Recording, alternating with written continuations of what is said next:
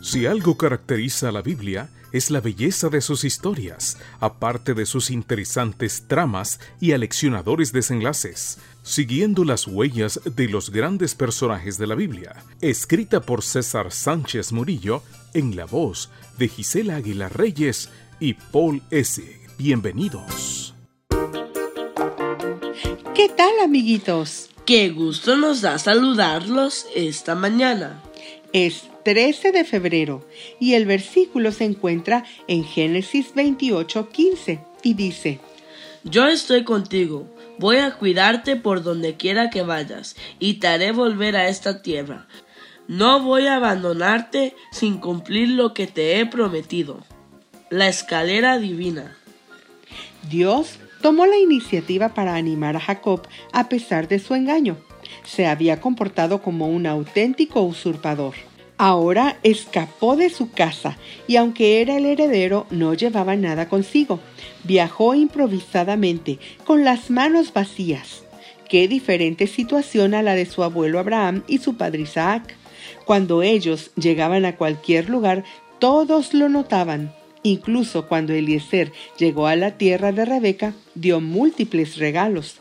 En cambio, lo único que Jacob podría ofrecer era su trabajo. A Jacob no le gustaba la vida al aire libre, sino el confort de la vida hogareña.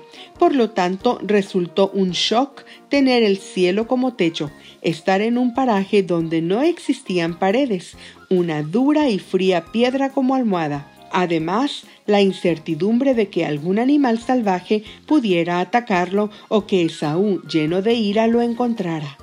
Puedo imaginar que al principio no podía dormir pero llegó el momento en que su cansancio fue tan intenso que durmió profundamente.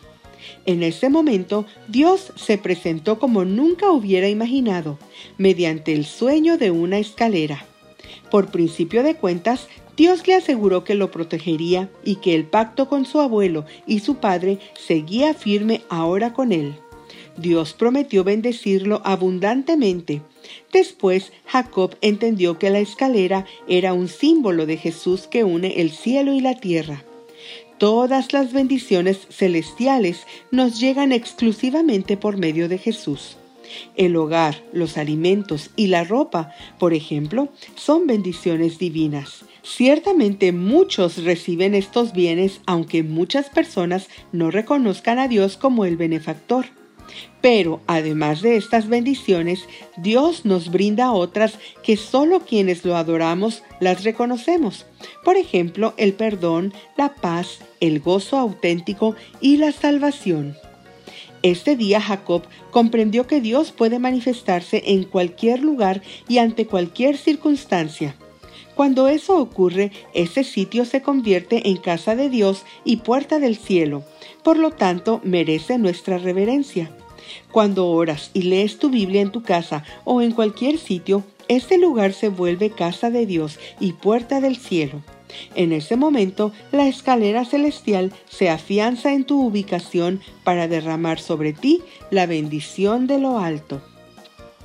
Que hoy tengas un excelente día. Hasta mañana.